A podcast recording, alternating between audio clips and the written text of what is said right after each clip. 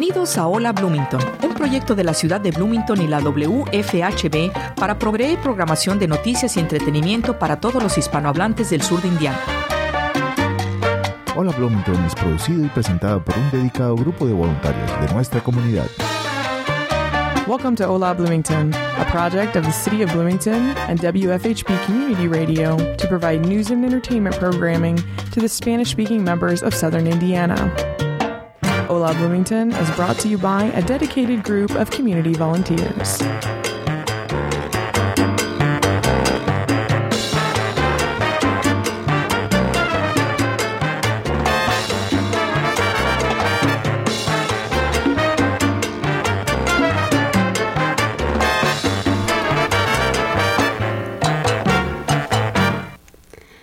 Buenas tardes a todos y bienvenidos al programa Hola Bloomington. Les habla Luz María López.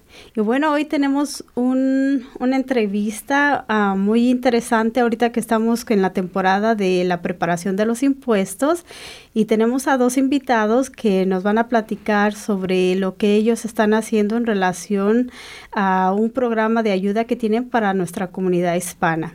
Y para esto me gustaría darles la bienvenida a Dulce Ruiz y a Rafael Guerrero. Y bueno, antes de que ellos se nos empiecen a hablar un poquito acerca de la preparación de impuestos, nos gustaría conocer un poquito de ustedes, que la comunidad sepa con quién se van a presentar, ¿verdad?, el Día de los Impuestos. Entonces me gustaría darle la oportunidad a Dulce que nos platicara de dónde eres, de qué nacionalidad, qué haces, si eres casada, soltera. Hola, buenas tardes a todos. Mi nombre es Dulce María Ruiz Lemus. Yo llegué aquí a Bloomington cuando tenía 14 años de edad. Fui a la Plumpton High School North para mi preparatoria y luego de ahí fui un tiempo a Ivy Tech. Y luego tomé unas clases en la Universidad de Indiana, pero nunca terminé nada. Y después, pues bueno, pasaron cosas en la vida y encontré mi media mitad, el amor, ¿verdad?, de tu vida. Y bueno, entonces desde ese tiempo he estado un poco ocupada con mis hijos y recientemente decidí regresar a la escuela, entonces sí. Qué bien, felicidades. Estamos un poco ocupados, pero felices. Qué bien. Sí. Pues muchas gracias y gusto de que nos estés acompañando aquí en la emisora. Y bueno, pues nos gustaría presentar a nuestro amigo Rafael Guerrero también. Si nos puedes contar un poquito acerca de ti, de dónde eres, qué haces aquí en Bloomington, qué estudiaste. Uh-huh. Yo soy colombiano, de Bogotá. Llegué hace 6 años a Bloomington a trabajar con la Universidad de Indiana como investigador. Soy biólogo, estuve un tiempo en Texas estudiando y después pues terminé aquí porque había algo de trabajo interesante. Soy muy...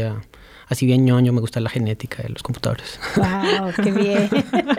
Bueno, tú estás más nuevecito aquí en Bloomington. Sí, no llevo tanto tiempo, tal, sí. ¿Qué te parece Bloomington? Ya pues adaptándote al frielcito.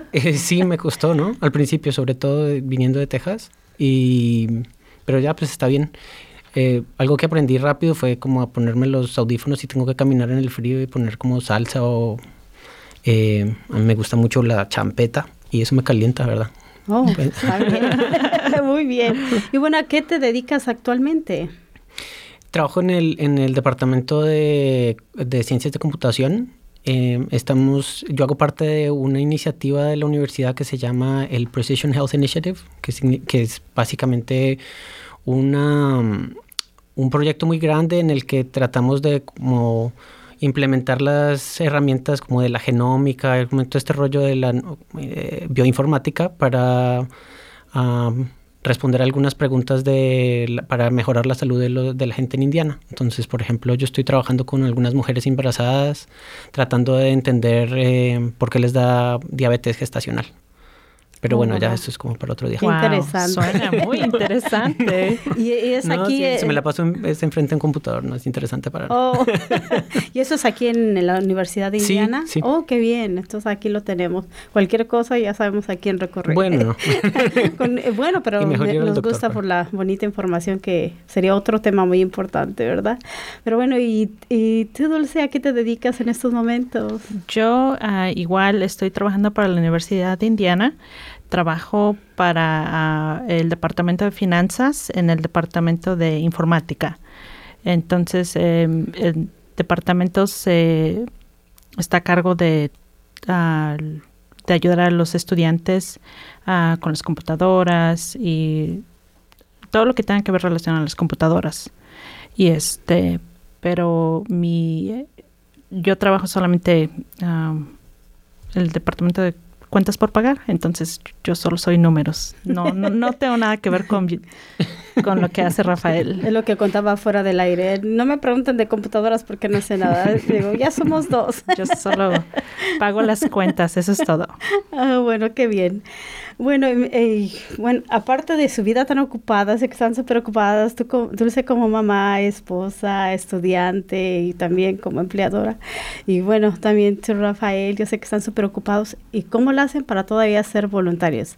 Sé que son voluntarios del United Way y bueno, que ahorita están exactamente como voluntariado, como trabajando como voluntarios para lo de la preparación de impuestos. ¿Cómo se inicia esto? ¿Cómo reclutan ustedes voluntarios? Si alguien de ustedes podría explicarnos. Bueno, hasta donde yo tengo entendido,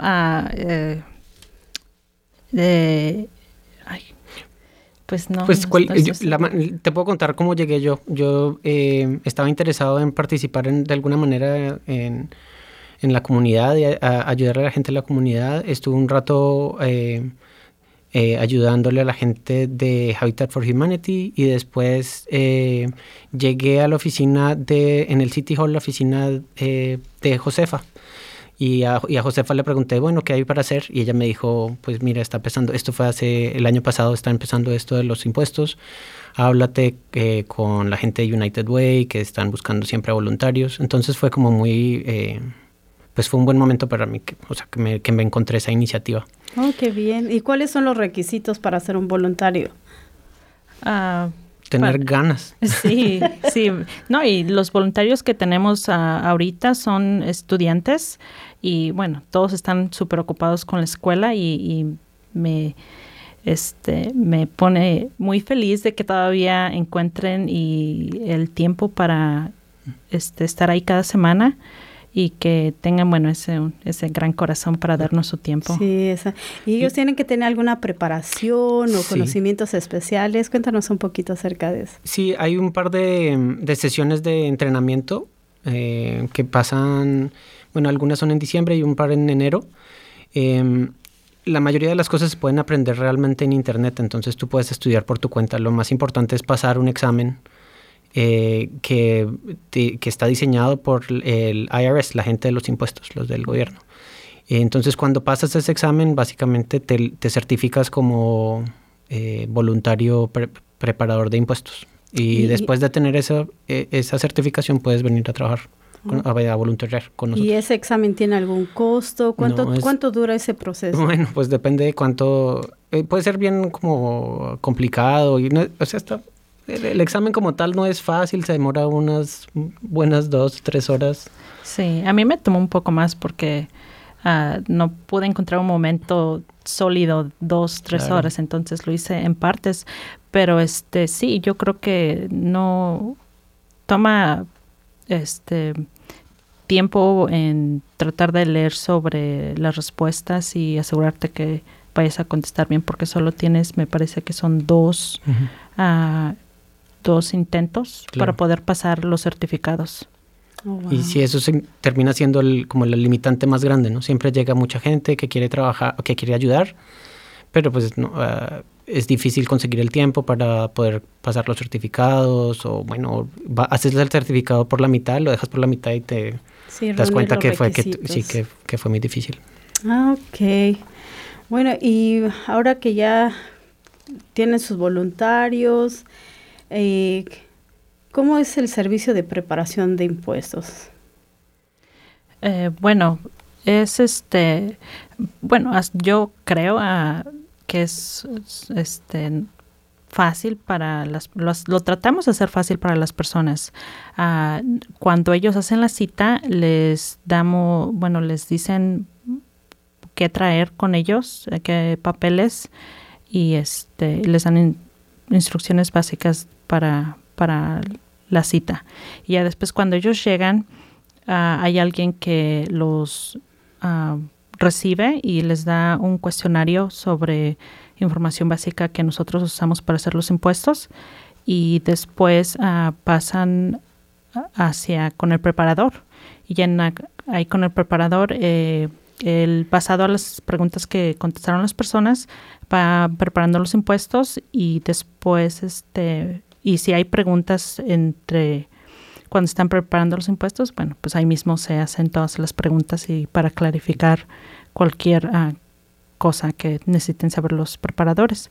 Y después hay otro voluntario que revisa como que un chequeo doble a los impuestos para asegurarnos que todo se vea bien y que todo tenga sentido ahí en los impuestos.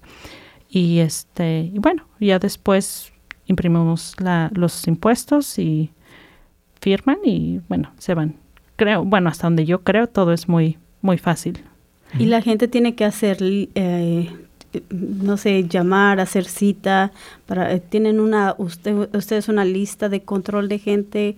¿O cómo están manejando todo eso? Porque imagino que la gente les llama para pedir su ayuda. Sí, la gente, todas las llamadas llegan a Josefa, y ella está tomando por teléfono las citas. Y el número para hacer las citas es el 812 349-3860. Otra vez, el número es 812-349-3860. Y este número, Josefa es la que toma las citas y lleva el control de las citas. Normalmente tenemos que 3 citas por hora. Uh-huh. Estamos abiertos los sábados por la mañana de 9 a 12. Entonces tomamos 3 sesiones más o menos un cliente debería esperar demorarse 1 hora. Entonces podemos atender más o menos 9 personas o 9 grupos, 9 familias por cada sábado. Y vamos a estar abiertos hasta el sábado 13 de abril, que es el último sábado antes de que se venzan los impuestos, que se vencen el 15. Entonces nada más son 3 voluntarios y cada voluntario toma 3 familias, es lo que me estás... Estamos bien de buenas este año porque somos 7 voluntarios, entonces las cosas están más o menos funcionando bien, pero hay solo 3 estaciones, entonces solo tenemos la capacidad de atender 3 familias o 3 personas por hora. Ok. ¿Y quién califica? ¿Cualquier persona, familia que necesita la ayuda pueden acercarse a ustedes o llamar? Pues ¿o hay algún requisito o un límite? Hay algunos, sí, hay el requisito más importante tal vez es que el servicio es solo para familias que tienen $54,000 de ingreso o menos. Si la familia, como la unidad, pues, si les entra más de eso, tal vez no podemos ayudarles. Hay algunos otros requisitos más pequeños que en general respondemos cuando llaman a hacer la cita, les van a hacer un cuestionario de si tienen ciertos tipos de ingresos, por ejemplo, si son empleados... Si trabajan por cuenta propia, si son empresarios, hay un tipo de empresarios que no podemos ayudarles, si tuvieron pérdidas por negocios, hay algunos casos que no podemos, que son muy específicos y no podemos atender, pero cuando llaman, la mayoría de las veces podemos resolver si aplican o no. Y dime una cosa, cuando alguien que esté interesado en esta ayuda habla para solicitar una cita. En esa llamada ustedes pueden orientarlo y pueden hablar con ellos y decir, ¿sabes qué? Si calificas para la ayuda o no. Hay una persona que tiene los conocimientos de responder esas preguntas. No, la persona que va a hacer la cita tiene, digamos, un conocimiento básico de si la persona, si el cliente califica o no, pero no está, digamos, ella no va a poder responder preguntas sobre los impuestos como tal. Pero, o sea, sí les va a poder decir, pueden venir, hagamos la cita y les ayudamos, y ya el sábado cuando vengan nosotros resolvemos las otras preguntas. O simplemente, o también pueden decirle, mira, no podemos ayudarte, pero puedes ir a esta página de internet donde puedes hacer los impuestos gratis. Entonces, por ejemplo, sí, este es el lugar, se llama myfreetaxes.com. Entonces, myfreetaxes.com. Y si nosotros no logramos darles el servicio, o sea, si no aplica, igual en esa página se puede hacer todo. Ok, perfecto, ¿no? Sí, es de mucha ayuda. Y estos servicios que están ustedes ofreciendo, ¿solamente es en español e inglés? Bueno, los servicios, tenemos varios. United Way tiene varios sitios para ayudar a las personas, y me parece que todos excepto el de nosotros son para personas que hablan inglés, y el de nosotros es, nos enfocamos a ayudar a las personas que prefieren hablar en español o que no hablan inglés. Entonces, pero sí, los voluntarios hablan español, entonces sí. Tratamos de hacerlo todo en español para que la gente se sienta cómoda. ¿Y si hay alguna familia americana que quiera? Pues se les recibe igual. Sí, pueden ofrecerle esos servicios. Okay. Y entonces todos los voluntarios que ustedes tienen hasta este momento hablan español o español e inglés. Sí, la mayoría habla, sí, español. Hay unos que tienen acentos ahí, no, mentiras. Sí. Como nosotros. Sí, pero sí, tratamos de enfocarnos en las personas que en realidad necesiten ayuda en español. Uh-huh. Y más o menos ustedes ahorita, para platicar un poquito o para orientar a a nuestro radioescuchas que ahorita están escuchándonos, ¿nos podrían decir más o menos los requisitos que por lo general la gente tiene que traer en una cita? Sí, lo mínimo en general es traer una tarjeta de identidad, digamos el driver's license o algo que tenga la foto, donde está el número. Tienen que traer la tarjeta del Seguro Social, el Social Security Number o el ITIN, y traer todos los W2 que les hayan dado. Esos son los formularios en donde el jefe, el empleador les ha dado, digamos, este formulario donde dice cuánto ganaron en el año pasado. Algunas personas tendrán que traer uno parecido que se llama 1099 cuando son contratistas. Y si, y algo que se le olvida a mucha gente es que si están casados y van a digamos, pasar los impuestos juntos, tienen que venir las dos personas. Si son dos adultos en la familia, tienen que venir los dos, cada uno con sus identificaciones y tal, porque las personas tienen que estar presentes para firmar los impuestos. Oh, porque todo lo hacen en un día, ¿verdad? Sí. Sí. Oh, uh-huh. Qué bien. Y, ¿qué te iba a decir? Por ejemplo, ¿y si hay alguna persona que quiera declarar sus impuestos, pero no tienen número de seguro social o no tienen un ITIN number? ¿Cómo le hacen? Sí, si las personas no tienen un seguro social, tratamos de ver si ellos califican para el número ITIN, que es un número de identificación con el que pueden hacer sus impuestos. Y para esto se necesita, tenemos que hacer una aplicación, llenar una aplicación se llama W7, y básicamente les va a preguntar información personal, les va a preguntar toman datos de la identificación de la persona, como dónde nació, el número de identificación, la identificación más fácil de usar es el pasaporte. Y porque es como que es muy universal. Entonces, para no tener que estar viendo qué identificación sí funciona o no, el pasaporte normalmente siempre va a servir. Entonces usamos el número, el pasaporte, la acta de nacimiento y solamente es llenar una hoja de información y con esa hoja pueden sacar su número ITIN. Y entonces ahí ya sería un proceso de dos citas. Es un poquito más largo. Uno para hacer el ITIN number y otro para la declaración. Porque tienen que recibir que ese número antes, ¿correcto? Sí, para hacerlos, sí. Pero la manera en la que funciona es que, bueno, y esto no es culpa de nosotros, pues, pero tienen que entregar los impuestos en papel, en físico, el año que aplican para el ITIN. Ajá. Entonces lo que hacemos es, hacemos todos los impuestos, llenamos todos los formularios y les entregamos la copia para que el cliente, pues, vaya y los mande por correo. Pero, o sea, manda la aplicación del ITIN por correo y después tienen que mandar la aplicación del estado de Indiana cuando el ITIN les llegue. Pero digamos que eso lo hacen los clientes independientemente. No tendrían que regresar, no tienen que pedir segunda cita, mejor dicho. Oh, qué bien. Y bueno, sabes que también hay muchas inquietudes en nuestra comunidad, porque a mí me llegaron a comentar, ¿sabes qué? Que me llegó una carta que se venció el ITIN. Sí. ¿Puedo todavía hacer declaración de impuestos? Y les dije, espérense, porque no la Bloomington vamos a tener a dos expertos. Y alguien de ustedes puede explicarnos, ¿todavía se puede hacer? ¿Tienen que renovarlo antes?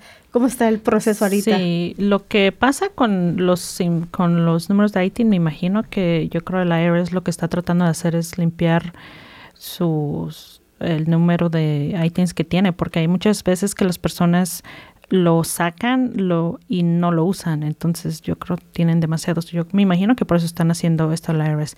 Pero bueno, cuando tienen que renovar el número, lo podemos hacer el mismo día que hacen sus impuestos. Entonces, en esta misma cita, se llena esa aplicación para renovar el número de ITIN y a la misma vez se hacen los impuestos, se preparan ahí.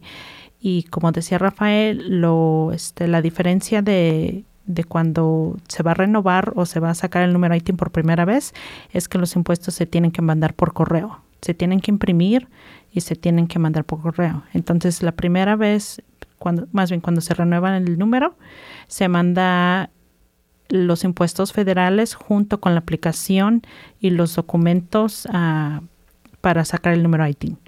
Entonces, cuando se tiene que mandar eso y después cuando llegue el número ITIN es cuando se puede mandar los impuestos estatales. Okay. Son dos partes, pero pues nosotros les imprimimos todo y se los damos a las personas y ellos mismos tienen que llevar los papeles, los impuestos a correos. Oh, ok, qué bien. Pues gracias por toda esa información porque sí es de mucha ayuda.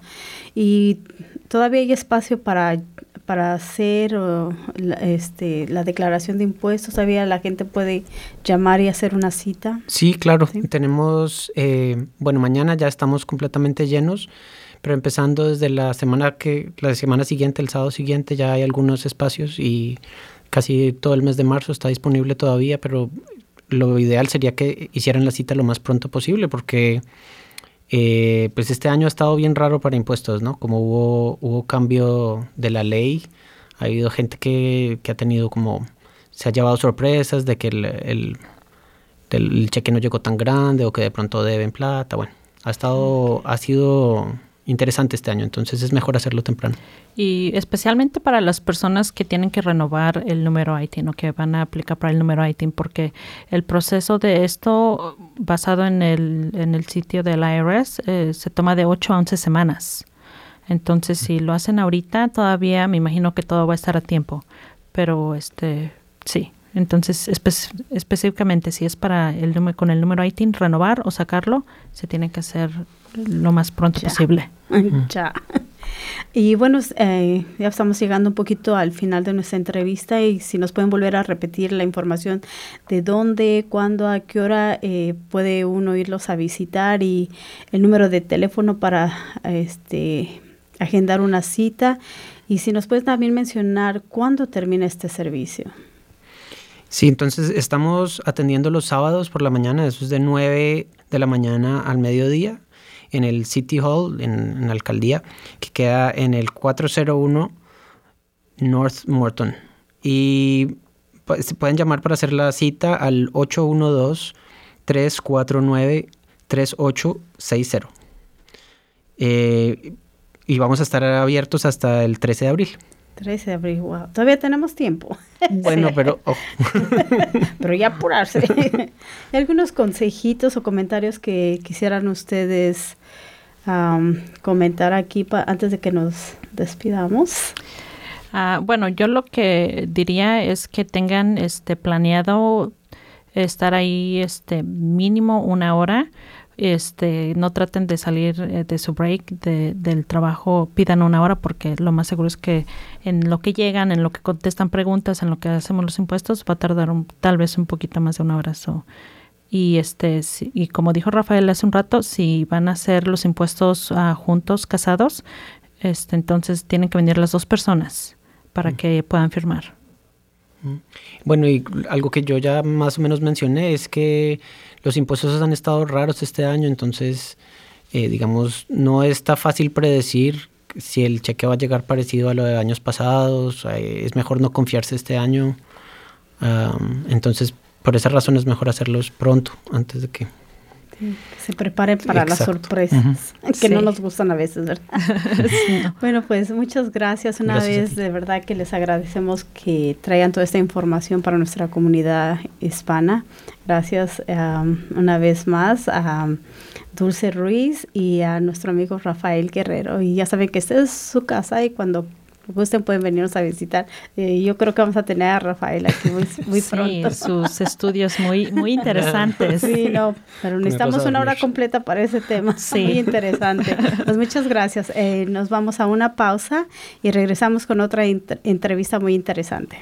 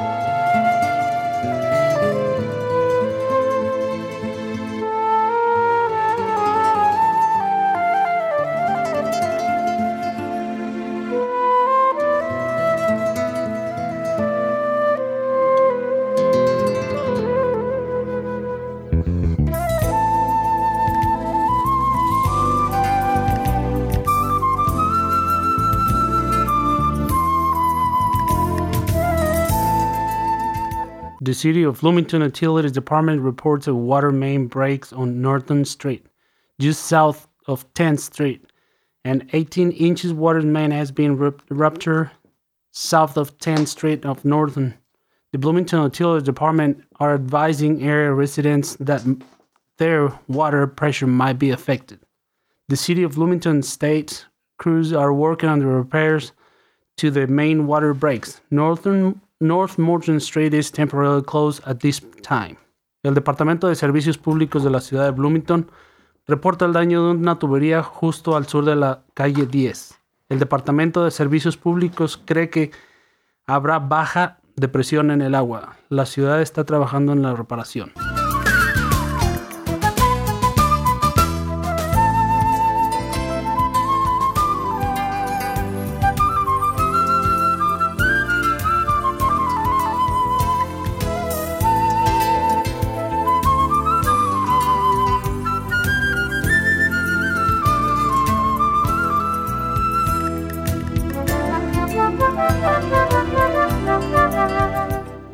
Hola, buenas tardes. Estamos en Hola Bloomington. Estamos aquí de regreso a nuestra segunda parte de la programación y tenemos otra entrevista muy interesante y Para esto nos acompaña nuestra queridísima amiga Esther Fuentes. Esther, buenas tardes. Buenas tardes, gracias. Gracias por invitarme otra vez y estar aquí de nuevo. Sé que ya eres nuestra invitada de hoy, ¿no? Esta es tu casa.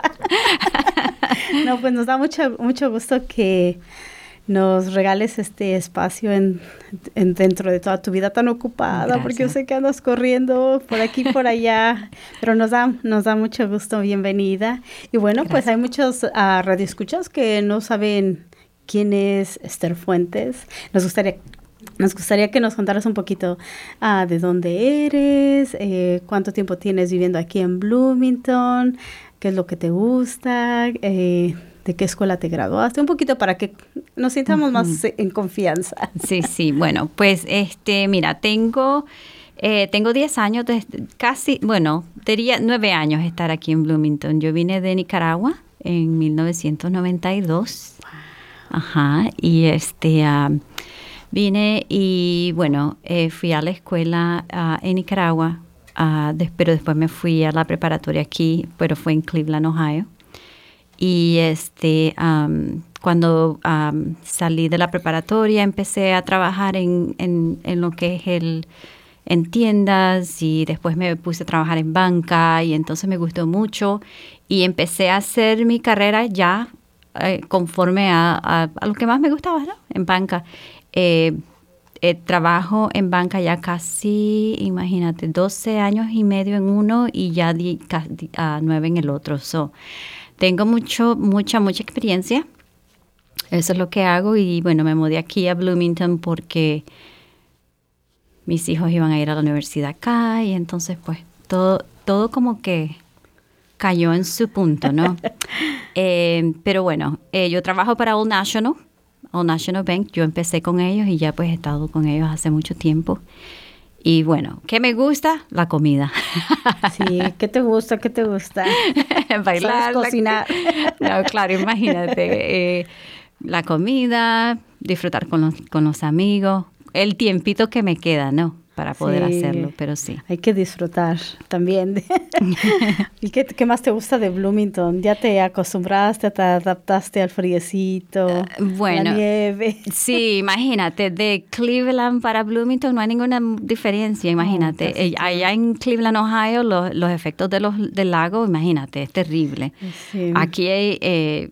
por lo menos es frío, pero no tenemos la nieve o el hielo, pero sí, no, siempre es igual. No es aún un poco mejor, no fue mucho el cambio. Sí, pero sí, todo bien. Me fascina Bloomington, la diversidad que hay aquí es tremenda, la oportunidad que mis hijos tuvieron para venir a la universidad, tremenda, imagínate. Y bueno, ya me acostumbré, aquí estoy, bueno, soy de Bloomington. Qué bueno, y estamos muy contentas de tenerte aquí en Bloomington. Gracias. Y bueno, y más que nada, siempre yo creo que como hispanos nos da mucha emoción de que vamos a solicitar algún servicio, y es en nuestro idioma. Yo creo que nos cambia la expresión de nuestra cara cuando vemos a alguien, ¿verdad?, hispano que pueda entender nuestras necesidades, las necesidades de la comunidad, especialmente la hispana, en su idioma, ¿verdad? Claro. Y me dices que trabajas en el banco, en el Old National. Sí, en el Old National Bank. Estuve trabajando, mira, yo trabajé casi los 9 años, los trabajé aquí en el downtown, aquí en Kirkwood, que casi la mayoría de las personas que me conocen, los clientes, van allá, pero tomé una posición nueva como gerente asistente de vicepresidencia en el que está en Ellettsville. Wow, bueno, y felicidades, entonces, gracias por la promoción. Gracias.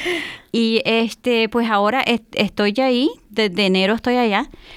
Todo en el banco de aquí del downtown, ellos tienen un papelito para darle a mis clientes que están buscándome, por supuesto, porque como tú dices, no, la comunicación en nuestros idiomas siempre es más, es como más confortable, se le entiende mejor, la información puede ser más amplia y es que no hay nada mejor que hablar uno en nuestro propio idioma, ¿no? Y así nos entendemos mejor. Especialmente cuando se trata de dinero, ¿verdad? Imagínate. Queremos que todo esté claro. Claro, dice, ¿qué? Chocolate espeso, cuentas claras, amistades largas. Conservas amistades, por supuesto. Que todo, especialmente dinero, que todo lo tengamos bien claro, sí, ¿verdad? Y a veces yo creo que hay términos que yo creo que hasta en nuestro propio idioma, ¿verdad?, que a veces son un poco complicados. Uh-huh. Ahora te puedes imaginar esos términos complicados en tu idioma. En otro idioma, dices, no. Pero nos da mucho gusto. Claro. Qué bueno. Entonces dices que estás en la sucursal de Ellettsville. Ajá, correcto. Estoy en la sucursal de Ellettsville, donde está el buró donde cambian las placas y te sacan licencia. En esa placita se le llama Richland Plaza, es lo que se le llama. Está al cruzado de la calle de CVS o donde está McDonald's, pero sí. Están ahí. Todos me pueden ir a buscar allá. Yo sé que el viaje es un poquito más largo, pero les prometo que les doy un buen servicio. Gracias. No, pues sí conviene. Sí conviene. Digo, yo creo que aquí en Bloomington a veces nos quejamos del tráfico, pero digo, comparados a las grandes ciudades no es nada. Sí. Pero nos malacostumbramos. Y platícanos un poquito, y ahorita que ya sabemos que te dedicas a todo esto de las cuentas bancarias y todo lo relacionado al banco.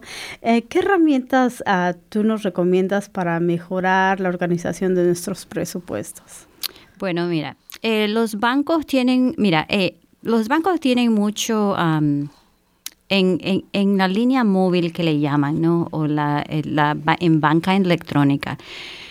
Si eres, como dicen, tu IQ técnico es alto y te gusta, ¿verdad? Hay muchos que nos gusta y otros no nos gusta estar. Sí. Hay muchos que somos muy convencionales, ¿no? Nos gusta el registro con aquel registrador donde tú pones tus cosas, ¿no? Te llevas un récord de lo que gastas, de lo que usas, de lo que debe ser tu presupuesto, ¿no? Pero si no, como te digo, el banco también tiene su línea electrónica, y nosotros tenemos en Old National una aplicación que se llama Manejo de Dinero. Es bien interesante porque te da la habilidad de poner todas tus tarjetas de crédito, todas tus cuentas de ahorro, aunque estén en otros bancos. Y tú también tienes la habilidad de decir, ok, ¿cuánto es que yo gasto en utilería, biles de utilería? ¿Cuánto es lo que gasto en hipoteca o renta?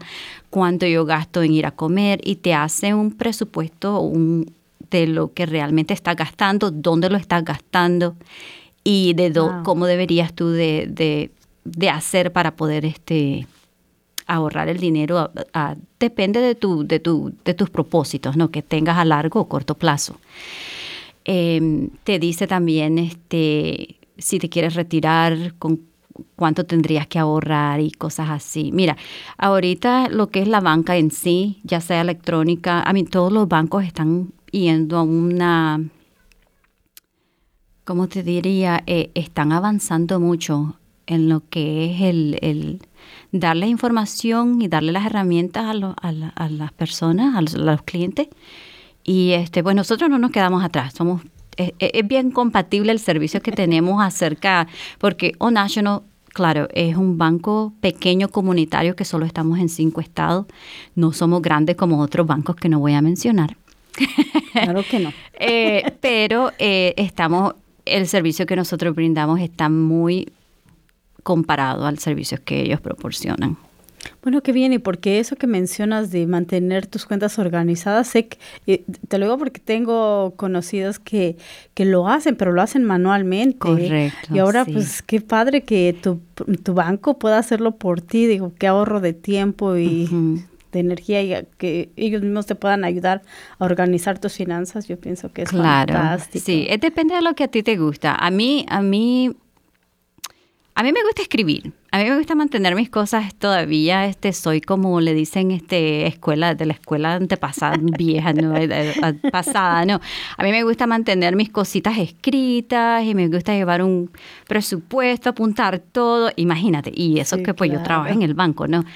Pero claro, hay otras personas que le gustan todo digital, todo, entonces... Especialmente los nuevos milenios. Ah, correcto. Y en eso es lo que realmente los bancos están haciendo los cambios, porque imagínate, ya todos los chicos todo lo quieren hacer electrónico ahora, entonces pues Sí, es verdad, y ustedes se tienen que actualizar, ¿no? Tenemos que actualizar.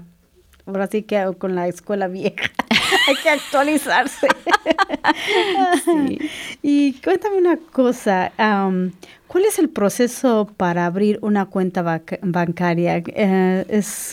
Bueno, mira, pareciera que fuera difícil, pero no lo es en absoluto. Tenemos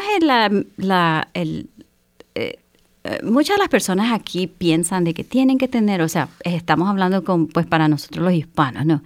Ellos piensan que tienen que tener un seguro social, que tienen que tener una identificación personal del Estado, que si su licencia, mira, si tienen un pasaporte válido que no esté expirado o tienen la matrícula consular, tienen el ITIN, perfecto. Con eso pueden abrir la cuenta. Nosotros requerimos 2 formularios, ¿ok?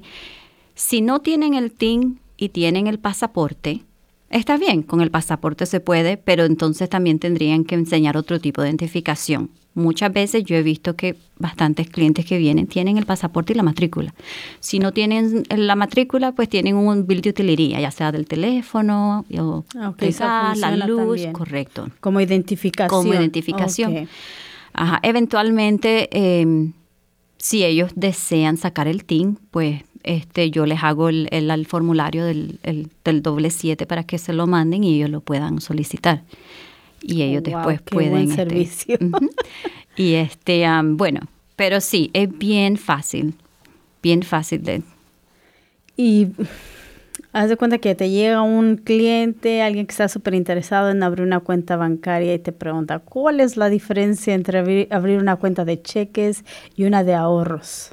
Ok, pues tendría que ser, si me pregunta, la diferencia es, ¿quieres usar tu cuenta diariamente haciendo compras con una tarjeta de débito o quieres guardar el dinero y no tocarlo en un mes, 2 meses, 3 meses, o quieres ahorrar? Esa es la diferencia. Muchas de las personas sí quieren ahorrar y quieren tener su cuentita separada, pero más que todo es el uso diario de lo que ellos están buscando. Entonces sería una cuenta de cheque porque se le da la tarjeta de débito, podrían hacer cheques, podrían hacer transacciones electrónicas de débito, ya sea como decir el gas, la luz, pueden sacar el dinero automático de su cuenta. Entonces, no les recomendaría yo una cuenta de ahorro porque esas cuentas son simplemente para ahorrar y son bien limitadas en lo que al débito, sacar dinero se refiere. Ok, bueno, pues hay que tener mucho cuidado y saber, como dices tú, planear bien qué es lo que... Claro. Las necesidades que bueno, cada son personales, tenga, ¿verdad? Correcto. ¿Y qué otras opciones hay o recursos que ofrecen a miembros del banco? Los recursos, mira, importante. Muchas veces tenemos la impresión en que el banco es solamente para ir a abrir tu cuenta y ya, y que te dan una tarjeta de crédito y no. Los servicios que nosotros tenemos para nuestros clientes, claro, siempre hay unas cosas que tienen un cargo anual, pero bueno, mira, cajas de depósito, cajas fuertes que se le llaman, ¿no? Hay muchas veces que yo he oído clientes que dicen, ay, que se me metieron, que se me llevaron esto, que se me llevaron el otro. Mira, papel es importante especialmente para nosotros, ya sea tu pasaporte, ya sea tu TIN, ya sea tu seguro social, ya sea el título, lo de una casa, lo del carro, lo que sea.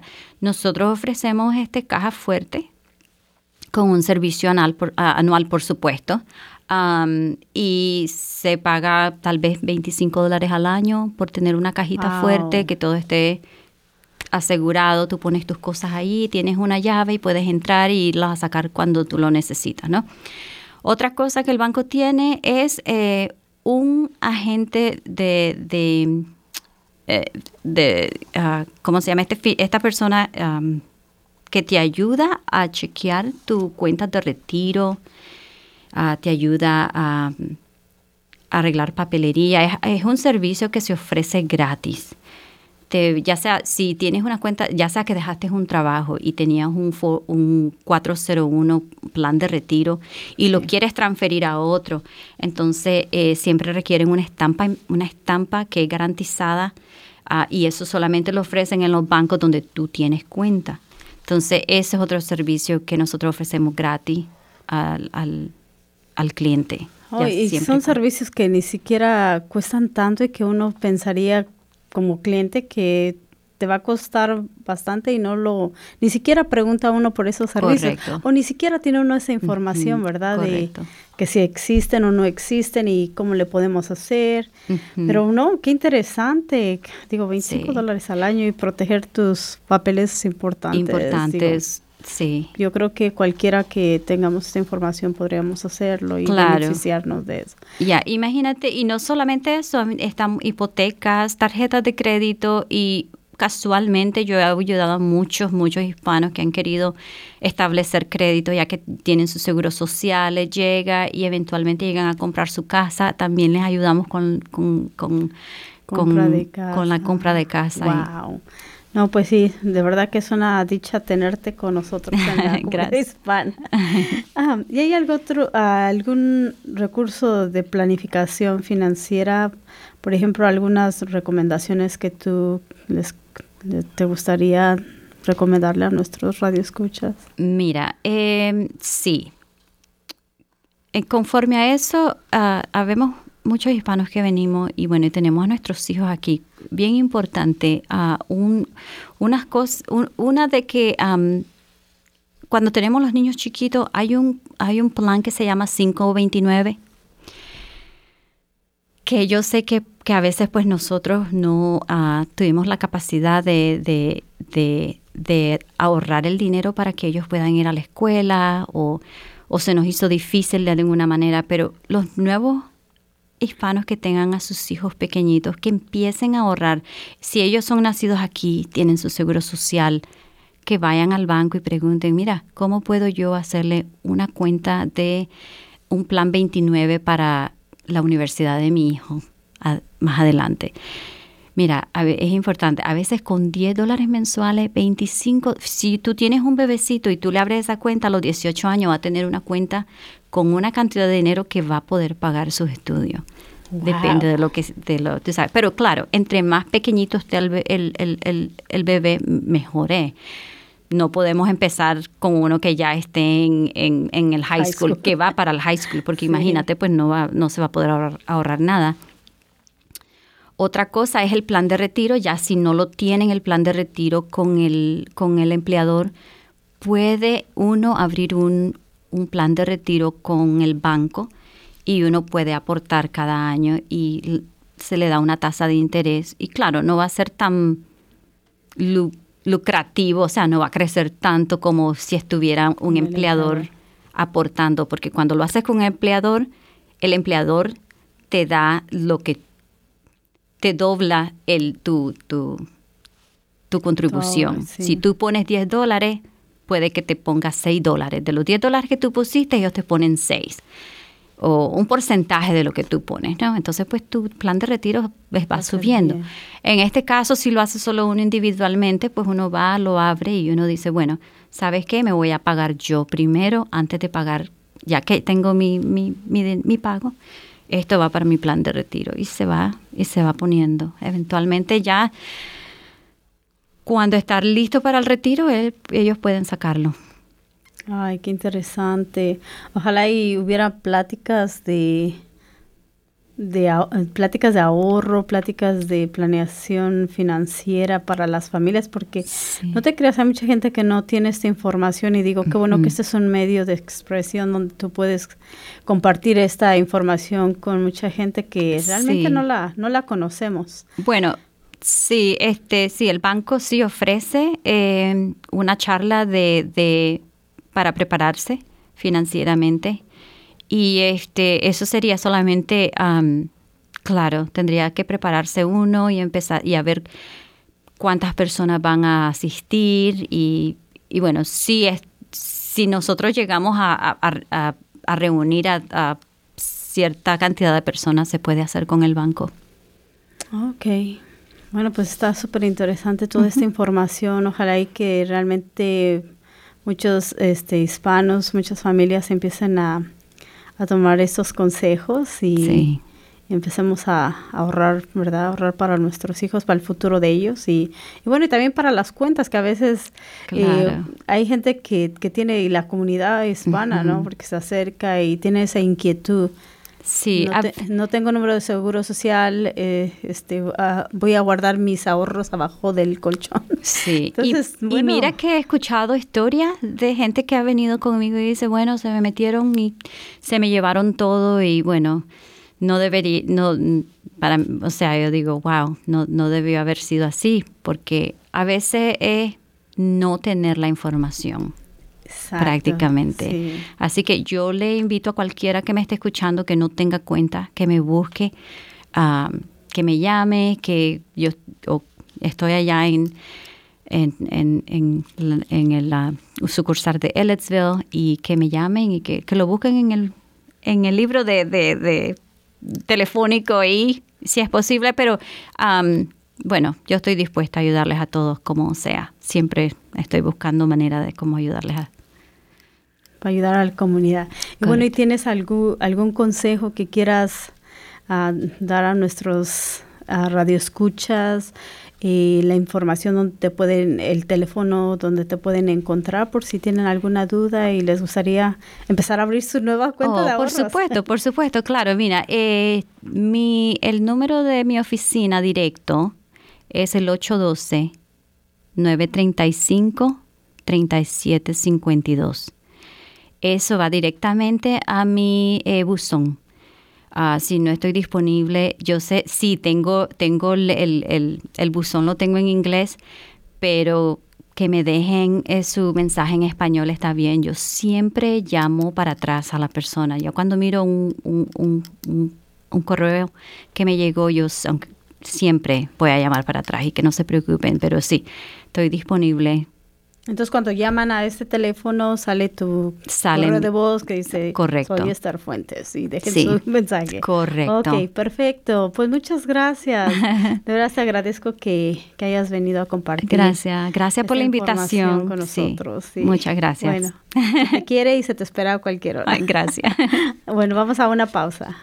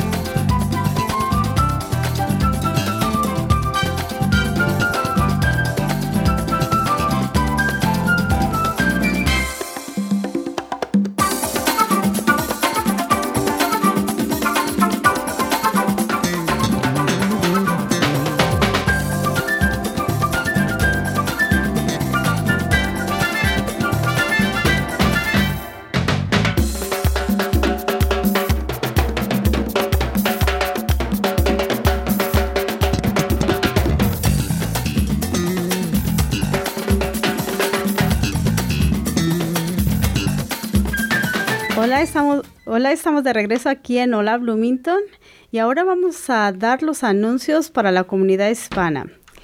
El club de ajedrez en Bloomington para jóvenes, si están interesados en aprender y practicar el ajedrez, está abierto a todos los niños y niñas de edad escolar desde el kinder hasta el 12 grado. Y estos se reúnen en el salón 1B y el 1C en la biblioteca del condado de Monroe, y este está ubicado en el 303 de la East Kirkwood Avenue. Las reuniones son bimensuales, y la próxima reunión será el domingo 17 de febrero a la 1:30 p.m. Bueno, y es de la 1:30 a las 3:30 p.m. Para más información, envía un correo electrónico a vtolanistichesses@gmail.com. Y bueno, si también está usted interesado o interesada en el servicio voluntariado, visite Volunteer Network para las oportunidades de voluntariado. Y esto es en volunteernetwork.com. Y también el United Way se enorgullece en trabajar con varias organizaciones comunitarias locales a retener más de sus ingresos. Este servicio es para los residentes con ingresos bajos y moderados. Y también si ustedes hay consejos legales gratuitos, si alguien ustedes o algún conocido necesita algún consejo legal gratuito sobre asuntos de inmigración. Bueno, la licenciada Christy Pop se encuentra el cuarto lunes de cada mes. Y la próxima clínica o cita es el 25 de marzo de 12 del mediodía a 3 de la tarde. Y esto se encuentra en el Centro Comunal Latino y la dirección es en el 303 de la East Kirkwood y se atiende a cómo van llegando. Este servicio es para personas de bajos ingresos. Y bueno, también les quiero dar las gracias a todos los que nos acompañaron esta tarde. Escríbanos con sus sugerencias para el programa, consejos e ideas en nuestra página de Facebook. Y pasen a convertirse de oyentes a participantes de Hola Bloomington. Y estamos buscando voluntarios para el programa. Si te interesa ser técnico, invitado, por favor, llama al 812-349-3860. Hola Bloomington recibe contribuciones de miembros de la comunidad como tú. Este programa es nuestro medio de comunicación y expresión. Anímate y úsalo. Si tienes algo que comunicar o compartir, ponte en contacto con nosotros. Si usted o un conocido se perdió del programa de hoy, lo puede encontrar en nuestra página de Facebook o en el www.wfhb.org.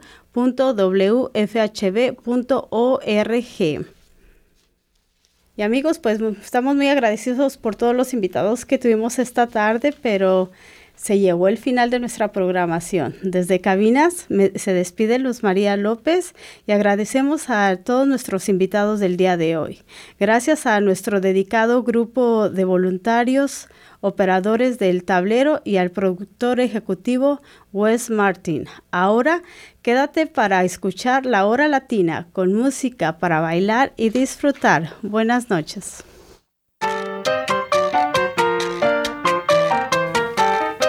Usted ha escuchado Hola Bloomington, un proyecto de la ciudad de Bloomington y la WFHB para proveer programación de noticias y entretenimiento para los hispanohablantes del sur de Indiana. Hola Bloomington es producido por un dedicado grupo de voluntarios de esta comunidad. Para formar parte de nuestro equipo, llámenos al 323-1200 o escríbanos a hola@wfhb.org. You have been listening to Hola Bloomington, a project of the City of Bloomington and WFHB Community Radio to provide news and entertainment programming to the Spanish-speaking members of Southern Indiana. Hola Bloomington is produced and brought to you by a dedicated group of community volunteers. If you want to be part of our team, give us a call at 323-1200 or send us an email, hola@wfhb.org.